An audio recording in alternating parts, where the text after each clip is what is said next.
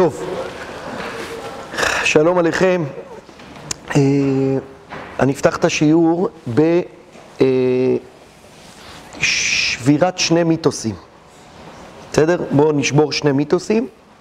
אה, מיתוס ראשון נקרא לו המיתוס העממי, ומיתוס השני נקרא לו מיתוס הגננת. בסדר? אז נתחיל בשבירת המיתוס העממי, שהוא פחות שבירת מיתוס, כן, אני קצת מגזים, השני הוא יותר דרמטי, אבל נגיד אותו לצורך העניין, אה, אה, אה, לאיזה חג אנחנו מתקרבים? לאיזה חג אנחנו מתקרבים?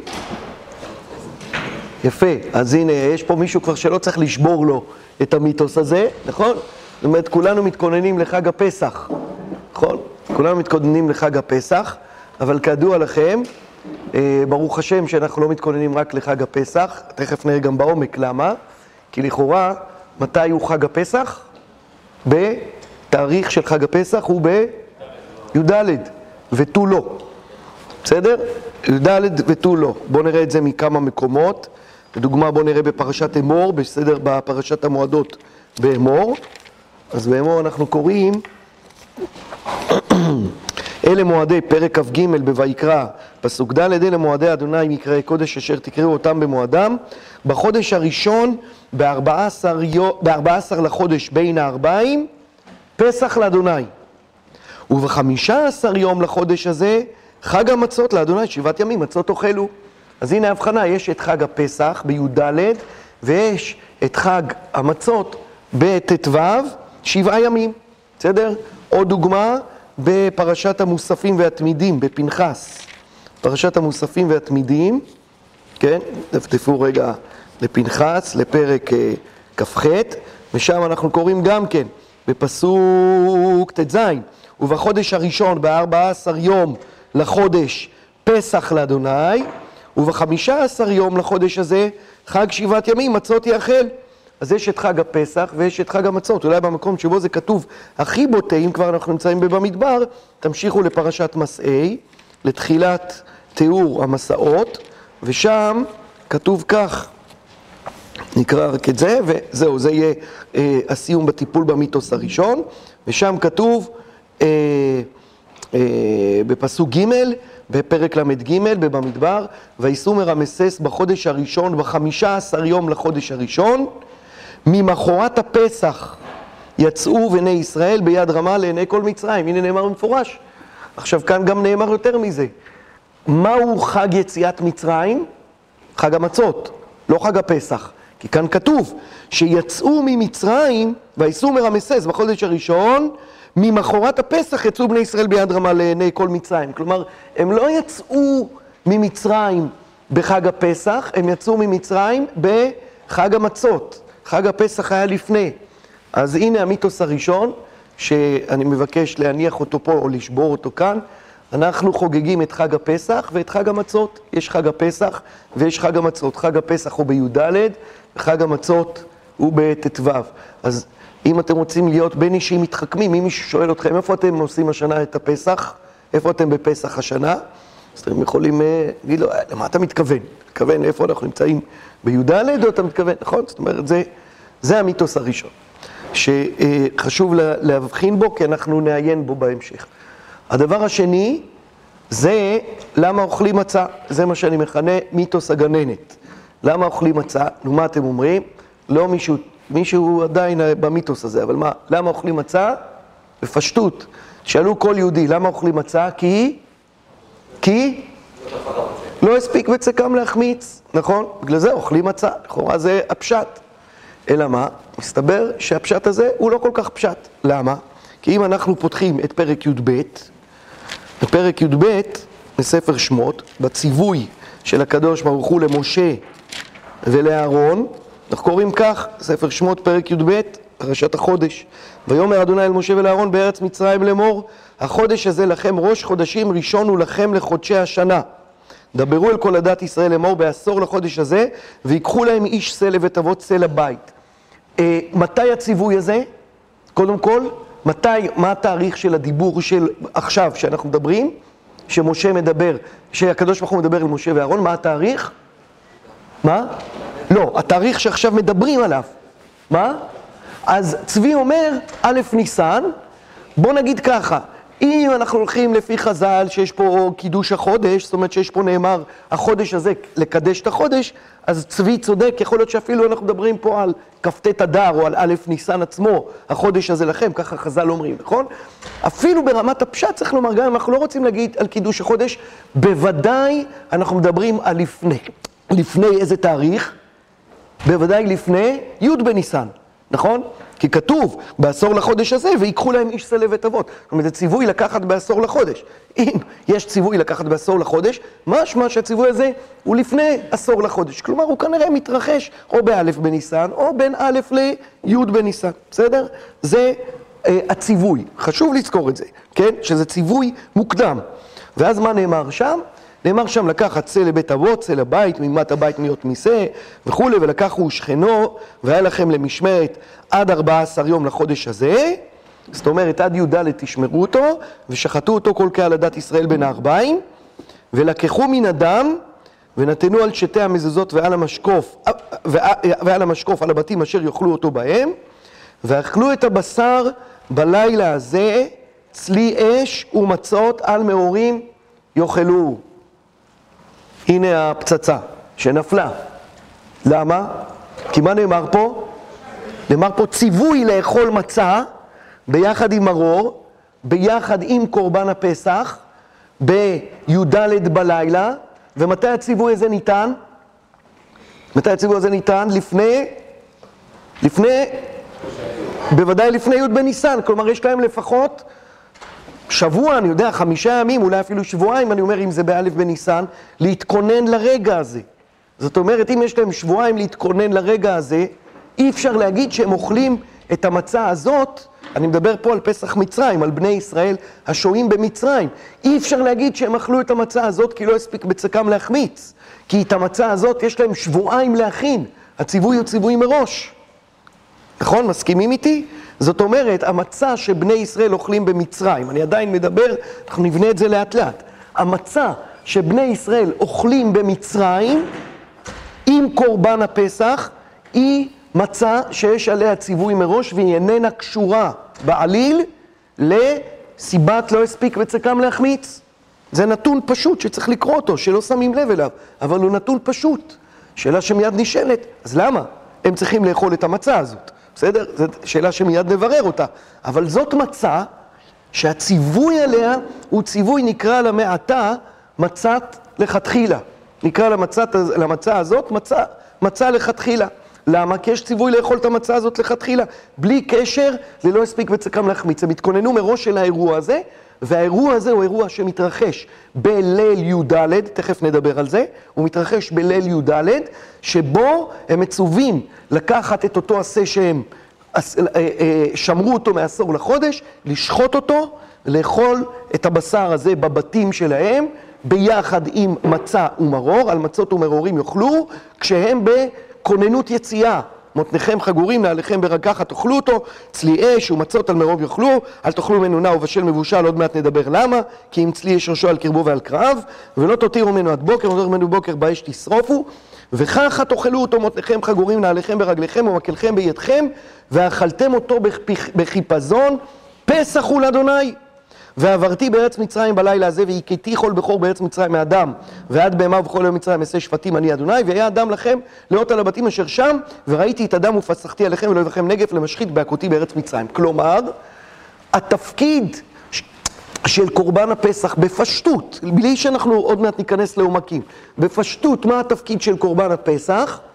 לסמן את הבתים של היהודים שבהם עכשיו נעשה הקורבן הזה, כן, שהוקרב בו קורבן, כן, אולי במקום תמורה, במקום הבכור, ואז המשחית העובר בחוץ, כן, מחלוקת, האם זה המשחית, הקדוש ברוך הוא, איך לקרוא את זה, אבל העובר בחוץ רואה את הדם על המזוזות, ולא נכנס לבית הזה. יש שני אופנים, איך הוא לא נכנס, פעם זה מתואר שהוא לא נותן למשחית, פעם מתואר שהוא מדלג, אבל לא משנה כרגע, אבל בכל מקרה, זה קורבן פסח, כלומר קורבן פסח אני רוצה לדבר על פסח מצרים. קורבן פסח מוקרב בין הארבעים של י"ד לקראת חצות הלילה שבו אמורה להגיע מכת בכורות, והוא נאכל כשבחוץ משתוללת המגפה. הם אוכלים את הבשר ביחד עם מצות ומרורים, בדקת קריאה, לבושים, מותניכם חגורים נעליכם ברגליכם, מקלכם בידכם, אוכלים אותו בחיפזון וממתינים, הוא נקרא גם פסח. למה הוא נקרא פסח? כי הוא מתרחש ברגע שבו השם פוסח, מדלג. על שם הפסיכה הוא נקרא פסח. זאת אומרת, הוא קשור למכת בכורות, במישרין. כל זה מתרחש בלילה. עכשיו תראו, עכשיו אנחנו מתחילים לבעיה, ניכנס לבעיה. למה?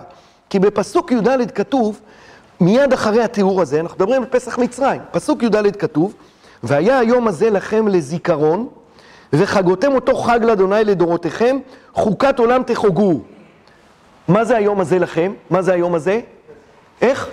לכאורה הוא צודק ישראל, נכון? פסח. מה? י"ד. לכאורה מדובר פה על י"ד, היום הזה לזיכרון, תחגו סימנך, איך יודעים שהוא מדבר על י"ד?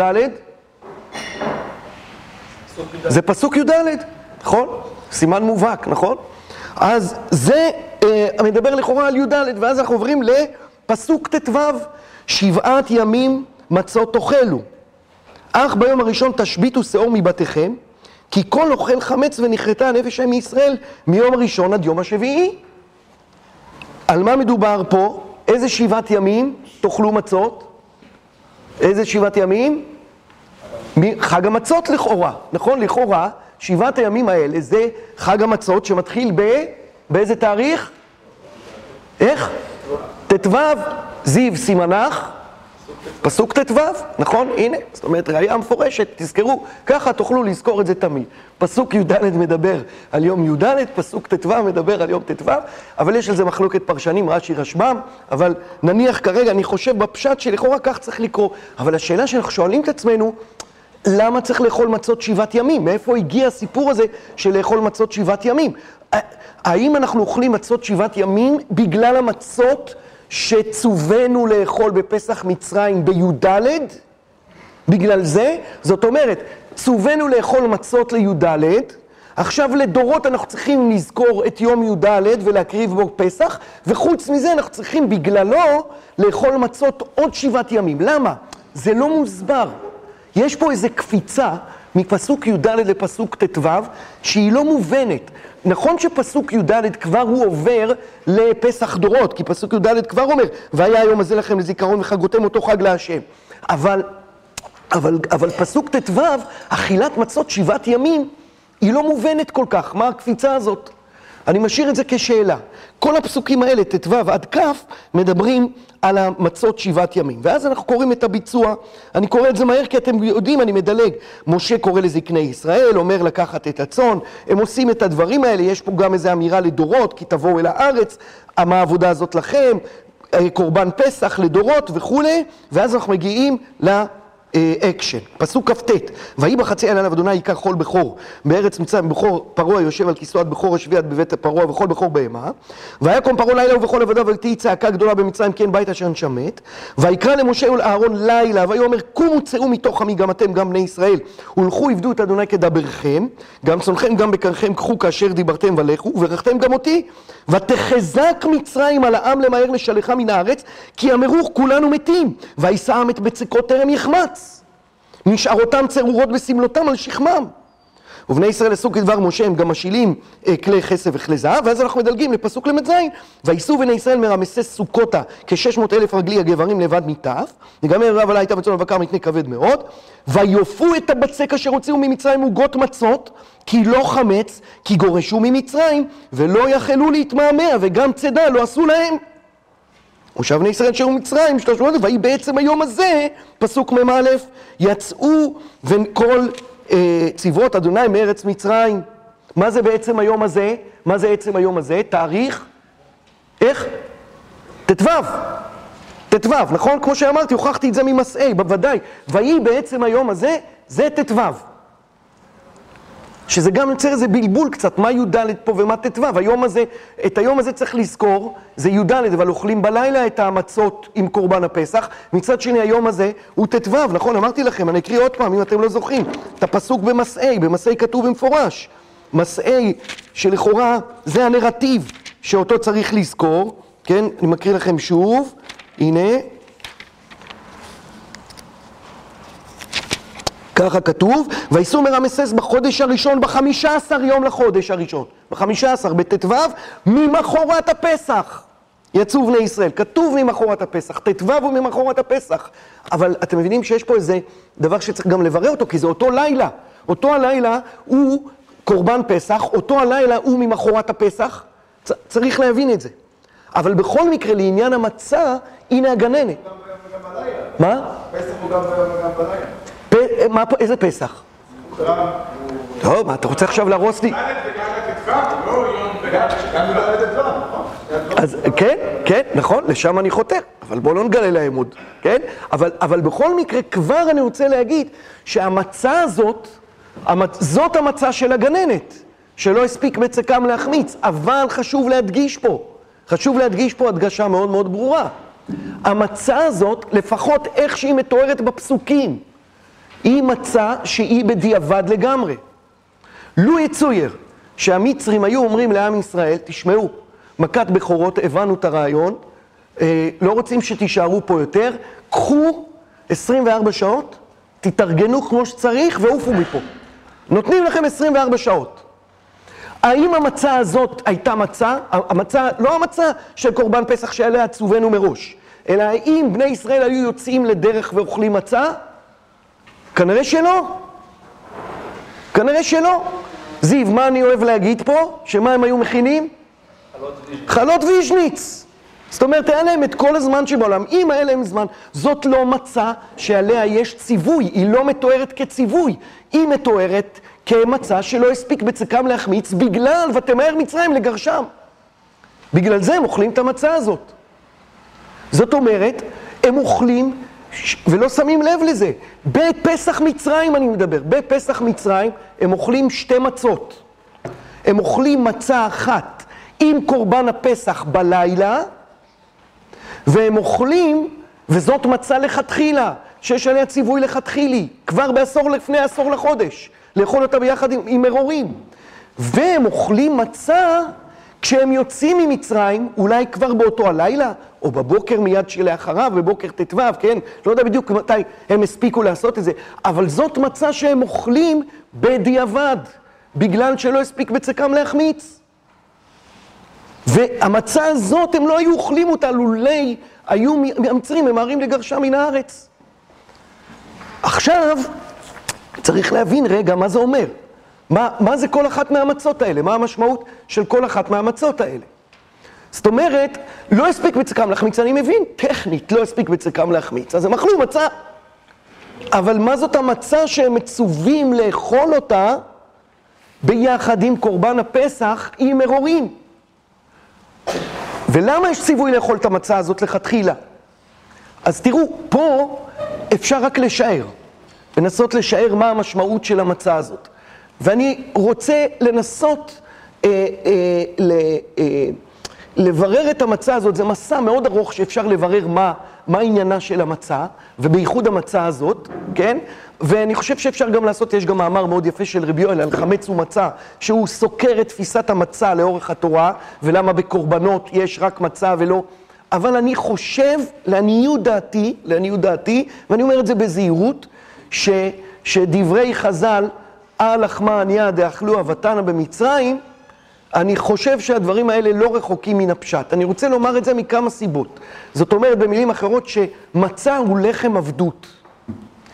סיבה ראשונה, סיבה ראשונה, זה שהמצה הזאת, היא מלווה את קורבן הפסח ביחד עם מרור, מרורים. מה זה מרור? אז השורש מרר מופיע, אני חושב אולי בכל התורה כולה, אך ורק פה, במרורים, כן, ובאופן אחר שהוא מופיע מרורים, וב, ו, וימררו את חייהם. זאת אומרת, הזיקה בין מרור לבין וימררו את חייהם, אני לא חושב שהיא דרשנות. כן? זאת אומרת, המרורים הם באמת תיאור למרור, למשהו מר.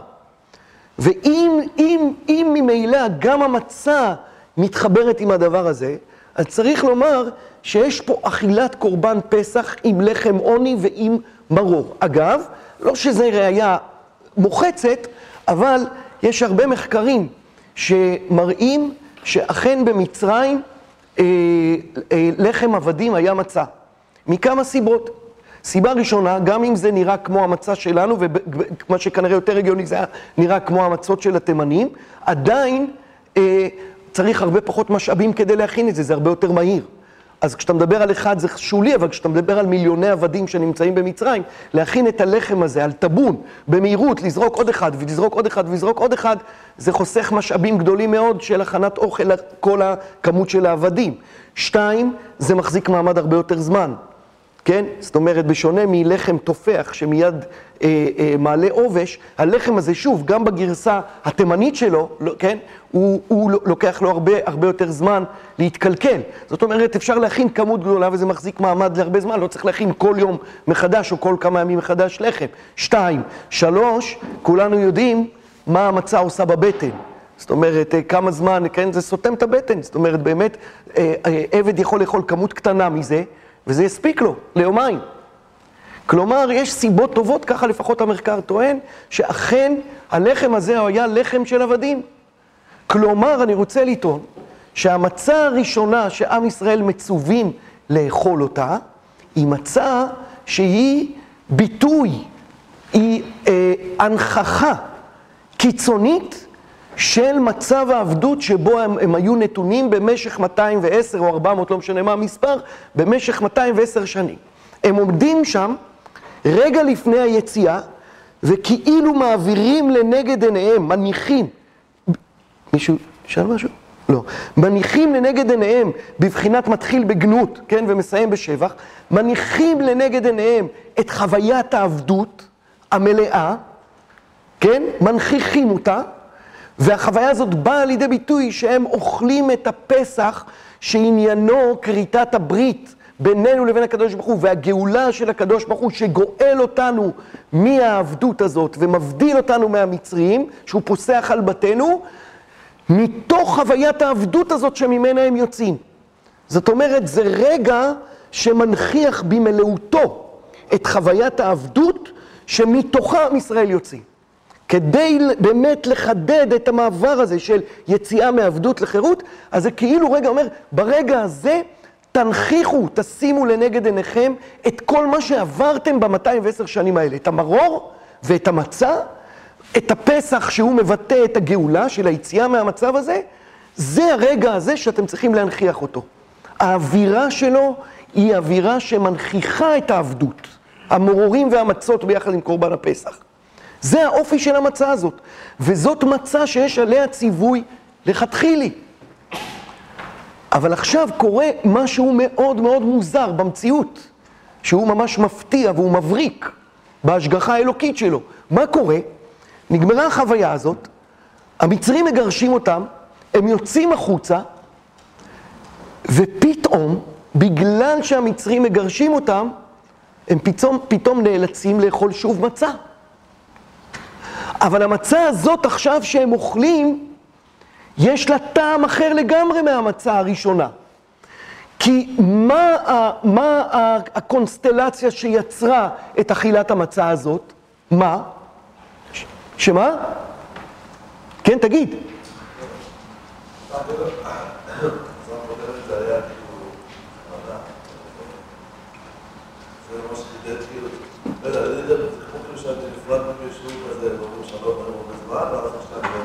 אחרי שהרגו אותו שוב. אז לכאורה, זה, הבע... זה כאילו הבעיה. הם אומרים, יצאנו ממצרים ופתאום הם פוגשים שוב את המצה?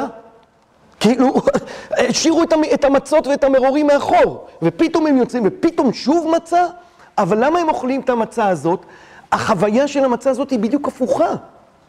כי מה המצה הזאת מבטא? את העובדה שהמצרים, האדונים שלהם, אומרים להם, רק תלכו מפה, אנחנו לא יכולים שתישארו פה עוד רגע אחד בלבד. החוויה של המצה השנייה היא חוויה של חירות, היא לא חוויה של עבדות. כש, כשאנחנו שואלים למה אוכלים מצה ואנחנו עונים את תשובת הגננת כי לא הספיק בצקם, אז מה אם לא הספיק, מתי לא הספיק את בצקם? זאת אומרת, אנחנו כבר יודעים את התשובה, אבל ילד קטן שהגננת תגיד לו כי לא הספיק בצק אז הוא ישאל מה השאלה הבאה שהוא ישאל, למה לא הספיק בצקם? למה לא הספיק בצקם? מה הבעיה? למה הם לא יכלו להכין חלות? התשובה, למה הוא לא הספיק בצקם? כי המצרים שהיו אדונים שלהם ולא נתנו להם ללכת במשך 210 שנה והחזיקו אותם, פתאום היו במצב כזה שהם אמרו, רק תלכו, אל תישארו פה עוד רגע אחד, עוד שנייה אחת. זה שיא חוויית החירות.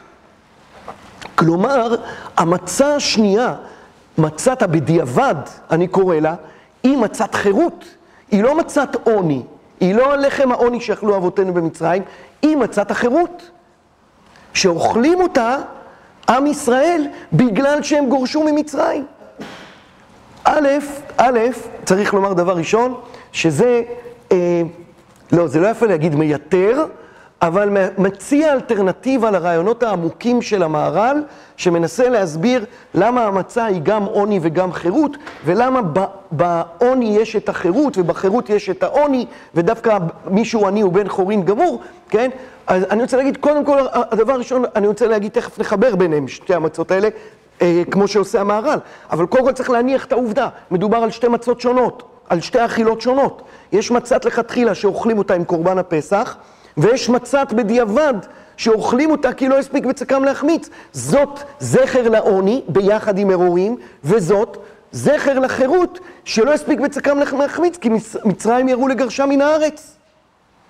עכשיו, השאלה הגדולה שאנחנו צריכים לשאול את עצמנו קודם כל, שכשכתוב, עכשיו אני חוזר לפסוק ט"ו, וכשכתוב שבעת ימים מצות תאכלו, אך ביום הראשון תשביתו שאור מבתיכם, שבעת ימים מצות תאכלו, איזו מצה זאת?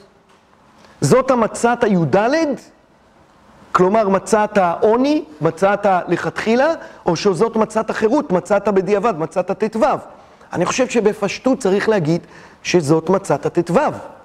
שבעת ימים מצות תאכלו, הכוונה פה למצת הט"ו. התמונה תהיה שונה בספר דברים, לא נספיק, כבר אני יודע שלא נספיק אה, להגיע לשם, תזכרו שצריך להיות עוד חצי לשיעור הזה, אבל פה לפחות התמונה, שהתמונה היא דיכוטומית. יש את מצת י"ד ויש מצת שבעת ימים, חג המצות. חג המצ... זה, כאן זה התיאור של חג המצות. חג המצות הוא משחזר את היציאה ממצרים, וראינו שהיציאה היא בט"ו, ושבעת ימים מצות תאכלו, זה ציווי לאכול את מצת החירות, את מצת הבדיעבד, שבעת ימים. מה השאלה שממילא קשה מאוד על ההצעה שאני הצעתי לאור זה? שזה עדיין לא קרה. הציווי לאכול שבעת ימים, אם הוא מתייחס למצת השבעת ימים, כלומר למצת החירות, למצה שהם יצאו ממצרים, איך השם יתברך מצווה את משה ואת אהרון, את הציווי הזה, באלף בניסן, בזמן שאני רוצה לטעון ששבעת ימים תאכל מצות, זה באמת על המצה שלא הספיק בצקם להחמיץ, לא על המצה שנאכלת ביחד עם קורבן פסח. נכון? זו שאלה טובה. שאלה טובה.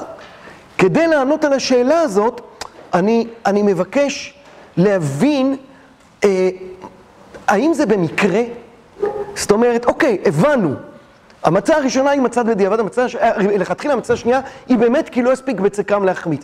אבל בסוף בועז צודק, כאילו ברחתי משם ופתאום אני פוגש את זה שוב.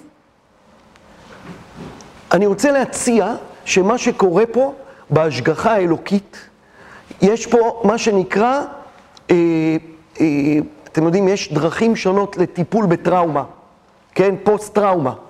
ויש טיפול, שיטת טיפול מאוד מאוד ידועה ומשמעותית, שנקראת טיפול בחשיפה.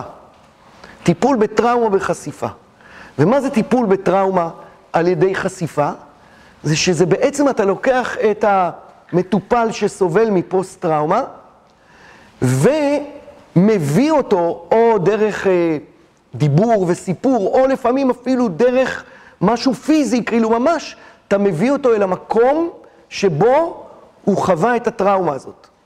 ועכשיו ממקום שהוא בטוח, ממקום שהוא חזק, ממקום שהוא בריא, או שהוא מבקש להבריא, ושהוא מלווה ונתמך על ידי המטפל, הוא מתייצב אל מול הטראומה ומצליח להתבונן בה אחרת, מצליח לשנות את הנרטיב שלה ביחס אליו, מצליח לעשות איתה איזושהי עבודה, אבל התהליך הזה הוא תהליך, אגב, לא פשוט, ואפילו לפעמים מסוכן, כן? זאת אומרת, כל מי שמטפל בשיטה הזאת יודע שזה דורש זהירות מאוד מאוד גדולה.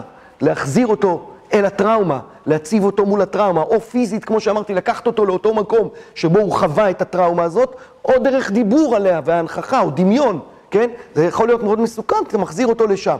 אתה צריך לעשות את זה כשאתה יודע שיש לו מספיק כלים, ואתה איתו, לעמוד מול הטראומה הזאת עכשיו, ו- ולצאת ממנה. במידה מסוימת אני רוצה להציע שהמצה השנייה היא טיפול בחשיפה. כלומר, אותה מצה שסימלה עבור עם ישראל במשך, אה, במשך 210 שנה את חוויית השיעבוד, פתאום הופכת להיות מה שמסמלת עבורם את חוויית החירות. המצרים שהאכילו אותם את זה כעבדים, עכשיו גרמו להם לאכול את זה כבני חורין, בגלל שהם משחררים, משחררים אותם. התהליך הזה של יציאה מעבדות לחירות מאפשר לא רק לצאת מהמצב הקודם, אלא לגאול את ההתבוננות עליו. עם ישראל צריכים להשתחרר מחוויית העבדות שלהם. המצה לעולם תסמן, הייתה אמורה לסמן עבור עם ישראל את העבדות, את השיעבוד. ופתאום המצה הזאת עצמה נחווית על ידם כמה דקות אחר כך, כמה שמסמל על ידם את החירות, את היציאה לחירות. אגב, לעניות דעתי, אותו סיפור זה השאלת כלי כסף וכלי זהב. אישה משכנתה ומגרת ביתה. מה קרה שם בדבר הזה? מה, מה, מה, למה, למה כל כך חשוב? אז אומרים, יש הבטחה, רכוש גדול, הם צריכים לצאת, צריך לקיים את ההבטחה לאברהם אבינו. אבל למה? מה? למה הם צריכים, למה הם צריכים כאילו לקחת את הרכוש הזה? כן? אפשר להגיד תמורה לעבדות, אבל לא.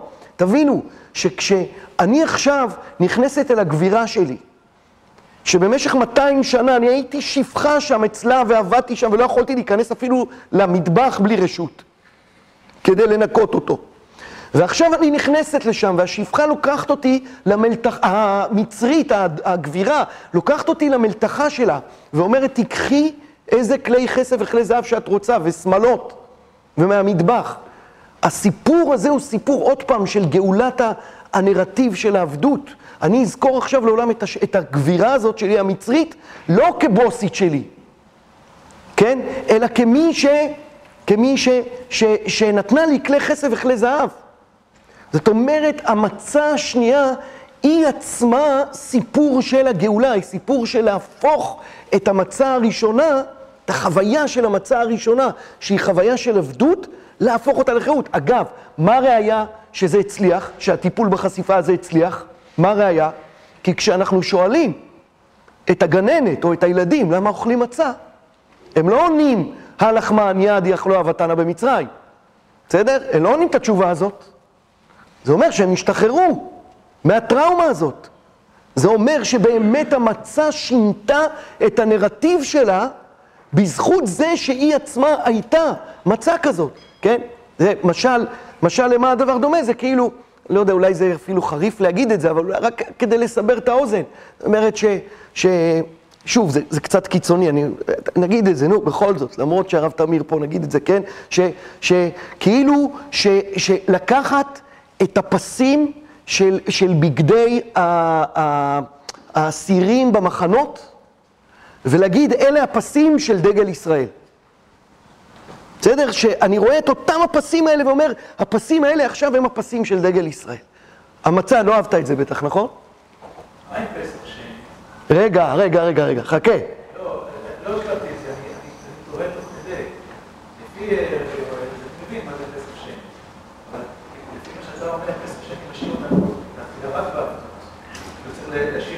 כן. כאילו, זה, אני, אני לא אומר, אני הולך כל כן. שואל... אז, אז אני שנייה, אני תכף, אני אתייחס לזה, בסדר? רק, אבל ממש עוד שנייה, זו שאלה טובה מאוד, אבל תכף נתייחס לזה.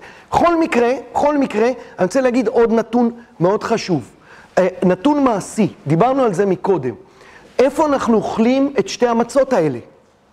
איפה אנחנו אוכלים את המצות האלה? עכשיו כאן צריך להגיד את מה שאמר הרב איציק והרב שרלו, וצריך להגיד את זה כך, זה מאוד פשוט. חג הפסח הוא, סליחה על הביטוי שהוא, גם יש לו גם הקשר אחר, הוא חג הקורבן. זה החג של י"ד, הוא חג הקורבן. מתי מקריבים קורבן? בבין הארבעים, ביום. לא מקריבים אותו בלילה, נכון? בגלל זה מקריבים את קורבן הפסח בין הארבעים, נכון? ביום. מתי אוכלים את הקורבן הזה? מתי אוכלים אותו? ביום קורבנו יאכל, נכון? קורבנות שלמים, שלמי נדבה, שלמי תודה. הפסח שייך לאגזור הזה, למגרש של קורבנות שלמים. הם נאכלים על ידי הבעלים ביום קורבנו. שלמים יש להם יום נוסף, לא ניכנס כרגע לסיפור הזה, כן? שלמי נדבה. אבל, אבל בעיקרון, אוכלים אותו ביום, ככה כתוב, ביום קורבנו. מה זה יום קורבנו? מה זה היום של הקורבן? אז במקדש, היום הולך אחר, הלילה הולך אחר היום. כלומר, כלומר, הזמן המקדשי הוא זמן שמתחיל בבוקר ומסתיים למחרת בבוקר. בשונה מהזמן שלנו, של המדינה, של הגבולין, שהוא מתחיל בלילה ונגמר בלילה. נכון, איך אנחנו עושים שבת? אנחנו מתחילים שבת ביום שישי בערב. אנחנו לא מתחילים משבת בבוקר, נכון? זו סוגיה ארוכה שאני לא נכנס אליה עכשיו. לעניות דעתי, זה מחלוקת רשב"ם פרשנים, גם היום בבריאה, ויהי ערב ויהי בוקר, למרות שזה נשמע לכם הפוך, אבל כשמתבוננים בזה בעומק, ויהי ערב ויהי בוקר, זה מציין יחידת זמן שמתחילה בבוקר ונגמרת בבוקר. תגידו איך יכול להיות? כתוב ויהי ערב ויהי בוקר, גם חז"ל הבינו, ויהי ערב ויהי בוקר, כל כל לילה אחר כך יום. לא. אני אומר לכם שלא, תצטרכו להאמין לי. זאת אומרת, לפחות לפי הרשב"ם, ואני דוגל בשיטה הזאת. רק ארמוז לכם, לא כתוב ויהי לילה ויהי יום, כתוב ויהי ערב ויהי בוקר. הרשב"ם אומר, זה תיאור של התרחשות. העריב היום, הגיע בוקר, ויהי בוקר, יום אחד. נגמר יום אחד. בסדר? פולמוס, אבן עזרא והרשב"ם, זה סיפור ארוך, לא ניכנס לזה. אבל נעזוב את הבריאה, בוודאי הזמן המקדשי הוא כזה. אני חושב שזה לא מקרי, זה קשור לבריאה, שהזמן במקדש הוא כמו הזמן של הבריאה, כן? אבל הזמן המקדשי הוא יום כזה, הוא יום שמתחיל בבוקר ונגמר, ולכן כשכתוב ביום קורבנו יאכל, כל קורבן נאכל עד הבוקר, או עם הרחקה של חז"ל עד חצות כדי להרחיק אדם מן עבירה. אבל בעיקרון לא תותירו ממנו עד בוקר, כי בבוקר נגמר יום קורבנו. לעומת זאת, הזמן של הגבולין, של, של המדינה, של עם ישראל, של החגים, אנחנו יודעים שהוא מתחיל בלילה. עכשיו, פה קורה דבר ייחודי שקורה פעם אחת בשנה. מה הדבר הייחודי? שאנחנו, האנשים הפשוטים, פוגשים את שני הזמנים האלה. למה? כי יש פה תופעה חריגה שאנחנו אוכלים קורבן פסח. איפה אנחנו אוכלים קורבן פסח? בבתים שלנו, הבית שלנו כמו מזבח, קורבן וכולי. שוב, זה דברים ארוכים, אני מקצר את זה לשיעור מאוד קצר, אבל, אבל הבית שלנו מתפקד כמזבח, אנחנו אוכלים. ולכן, מתי אנחנו אוכלים אותו? ביום קורבנו. מתי זה יום קורבנו? הקרבנו בין הארבעים, וכל הלילה שיבוא אחריו. זאת אומרת, כשאנחנו אוכלים בלילה, בלילה, את המצה של קורבן פסח, מה התאריך? מה התאריך? עוד לא, עוד לא, תגיד רק את החצי הראשון, י"ד. כי זה זמן מקדשי, עכשיו זה י"ד, הלילה של ליל הסדר. הוא י"ד. מצד שני, חג המצות מתחיל בט"ו, נכון? עכשיו אנחנו אוכלים מצות כי לא הספיק בצקם להחמיץ שבעה ימים. מתי צריך להתחיל לאכול את המצות שבעה ימים? למה ביום? לא. עכשיו עברנו, לוי, זה פספסת. הזמן הזה הוא לא זמן של המקדש, רק, רק ביחס לקורבן פסח, המצה של קורבן פסח שייכת למקדש. אז מצת קורבן הפסח נאכלת בי"ד בליל הסדר. לעומת זאת, המצה של חג המצות, היא נאכלת בלילה שלפני, כי זה, מה? כי התחיל מה? לפי הזמן של המדינה, התחיל תאריך? ט"ו, חג המצות. במילים אחרות, אם אני אבוא אליכם עכשיו בליל הסדר, השנה, ותיזהרו, אולי אני אממש את זה, ואדפוק אצלכם בליל הסדר בבית, ואני אשאל אתכם, תגידו, מה תאריך עכשיו? מה התשובה צריכה להיות? תלוי איפה אתם נמצאים בשלב של ההגדה. אם אתם עכשיו אוכלים את קורבן הפסח ביחד עם מצות, תכף נראה איפה זה נמצא בהגדה, אבל אם אתם עכשיו אוכלים את מצת קורבן הפסח, עכשיו י"ד.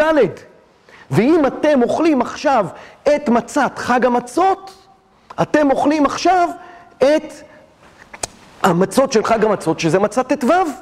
כלומר, במילים אחרות, עכשיו יש לנו רק זכר לזה, כי אין לנו, אין לנו מקדש, כן?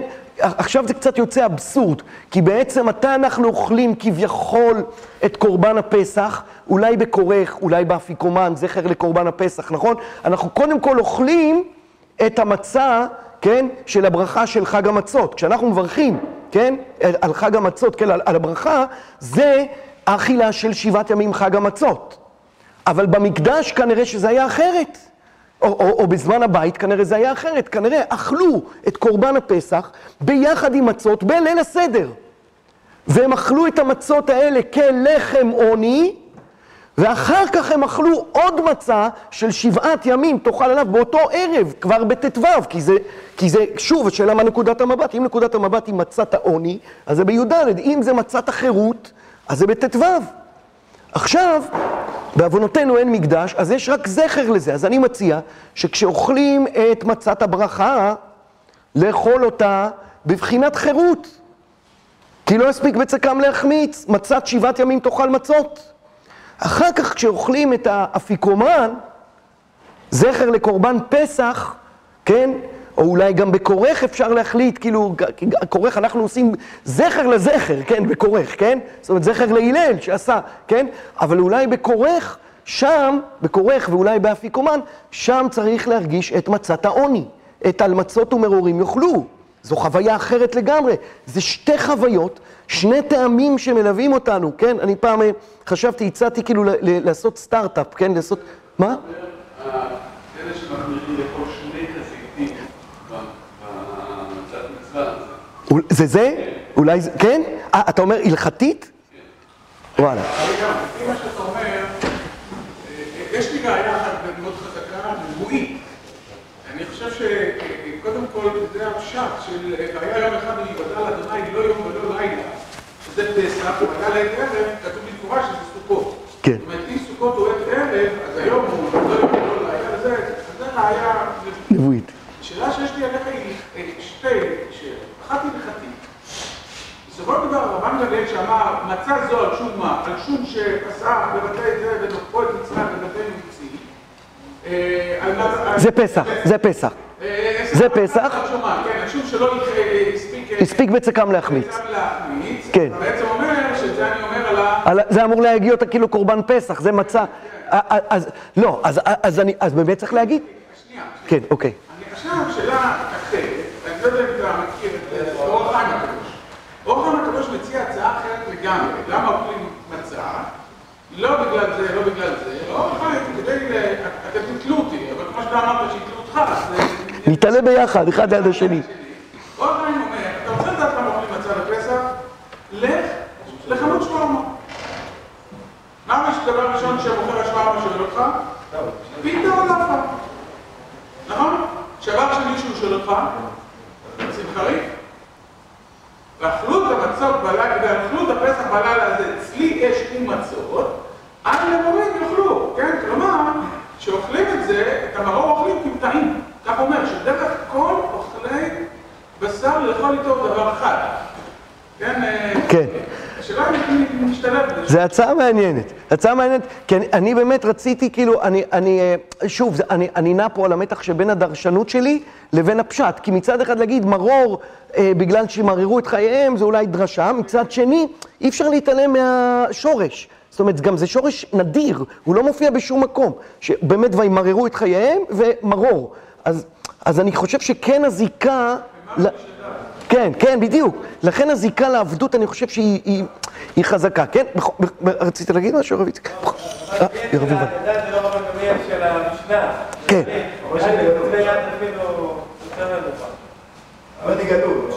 משום שנגאלו, כן. כן, נכון, ואז אפשר להתלבט, אבל, אבל אין לי בעיה עם זה שהמצה הזאת, על שום מה, באמת היא המצה. בסוף הנרטיב העיקרי שצריך להישאר זה שנגאלו, שלא הספיק בצקם להחמיץ, זה בסדר גמור, אין לי בעיה עם זה. זאת אומרת, על מצה זו, אני רק רוצה להגיד שהמצה שנאכלה עם קורבן הפסח היא מצת י"ד. אגב, אני רוצה לאור זה להגיד שהקדוש ברוך הוא... על מצת ט"ו.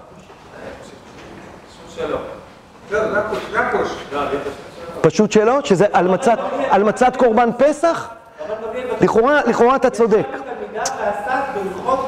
לכאורה אתה צודק.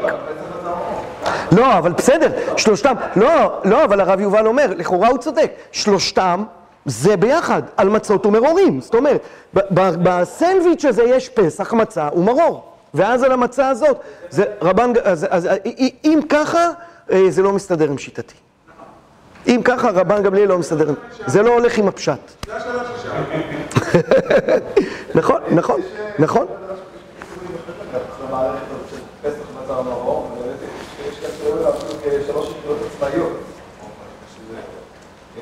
ויש יש הבדל מעניין, דיברנו בשבת בזמן הבית, בזמן הזה. יש הבדל, החתום סופר אומר גם אפשר להתווכח עם הפשטות שלו, בפעם פסח ראשון ופסח שני, שפסח ראשון נאמר, אצלי יש מצות, אל נאורים לקודשו. אתה אוכל אצלי יש במצות, ואותם אוכל מעורים.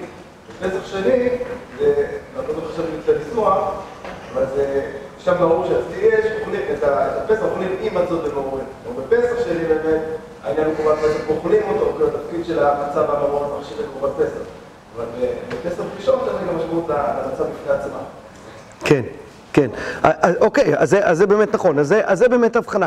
בכל מקרה, אני אומר לסיום, כי הזמן, אני, באמת, הטענה שאני מבקש לטעון, זה, רגע, רב עמומי, אתה גם רצית, לא? אה, על השני זיתים, נכון, נכון, אמרת שזה, כן, אמיתי?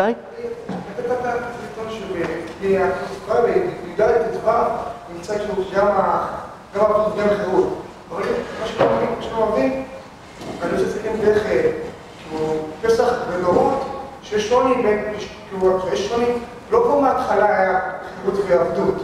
זאת זאת, כי אה, כי בפסח הדורות הראשון, כלומר היה ציבורי בעד, ציבור לא יכול לחיות במטרה, במקרה הראשון, מקרה של תשב שבעה ימים, כבר קודם בפסח הזה, פסח מצרים, ואז שואלים את המדברים למה, למה לא זוכרים את זה? אז שמו פסח. ואז השני, כי יש לך מלאכה, כי בחוזק יד. כלומר, יש, בעצם שתי חגי פסח דורות גם. זה משתנה כי זה לא פעם, אני מבין. אז, אה, אוקיי, אז אני אגיד שני דברים. דבר ראשון שאני אגיד זה שאנחנו, שוב, לא, לא נעסוק בזה עכשיו, אבל לעניות דעתי, הפרשייה בראה בספר דברים, שמדברת על קורבן פסח, משנה את נקודת המבט. כלומר, אם ציירתי עכשיו תמונה דיכוטומית כזאת, שבי"ד זה מצת העוני, ומט"ו ואילך זה מצת החירות, מה שקראתי, אז בראה רואים שמצת העוני ממשיכה עד היום השביעי. זה אני זורק רק כמחשבה, ואז באמת כנראה שהתמונה היא יותר מורכבת. אולי זה קשור לעובדה שהיה גם קריאת ים סוף, שעם ישראל באמת בסוף לא השלימו את המהלך ביציאה מט"ו, אז העוני כן נמשך הלאה עד לנקודה מסוימת. זה שוב, זה דורש שיעור בפני עצמו. אז זה דבר, אז זה אני חושב שזה מחזק את מה שאתה אומר, שהתמונה טיפה מתערבבת. כאן, בפסח מצרים זה מאוד דיכוטומי. המצת לכתחילה, י"ד היא מצת העוני, ומצת החירות זה המצה שלא הספיק בצקם להחמיץ. הדבר השני שאני רוצה להגיד, שאני רוצה לומר שממילא, הקושייה שהקשיתי על עצמי, התשובה שאני מציע לומר, איך השם מצווה את משה ואהרון על מצת שבעת הימים, לפני שלא הספיק בצקם להחמיץ. אז, אז לעניות דעתי, אולי אתם לא תאהבו את התשובה הזאת, אבל once הקדוש ברוך הוא קופץ לדורות, אז הקדוש ברוך הוא יודע מה הולך לקרות, ולא רק שהוא יודע מה הולך לקרות, הוא הולך לגלגל את זה באופן הזה, זה אימננטי שלא יספיק בצקם להחמיץ, כי אמרתי, זה חלק מהתהליך הריפוי של היציאה מעבדות, ולכן השם יתברך מצווה מראש על מצת שבעת ימים, עד כדי כך שאני אציג את זה באופן קצת ציורי, שמשה ואהרון אולי בנקודה הזאת עדיין לא מבינים. זאת אומרת, הם מבינים לשמור את יום קורבן הפסח, אבל למה צריך שבעת ימים? אחרי שלא הספיק בצקם להחמיץ, כן, כמו שאתם אומרים במגילת אסתר, אה, עכשיו הם הבינו. זאת אומרת, את הציווי שלה. זאת אומרת שהציווי הזה, לעניות דעתי, מקדים את האירוע שבגינו, וזה לא חריג לחשוב ככה, זאת אומרת... ומשה ואהרון לא מספרים את זה לישראל. נכון, את זה הם לא מספרים לישראל, הנה חינמי, זה קשור אולי לנקודה הזאת.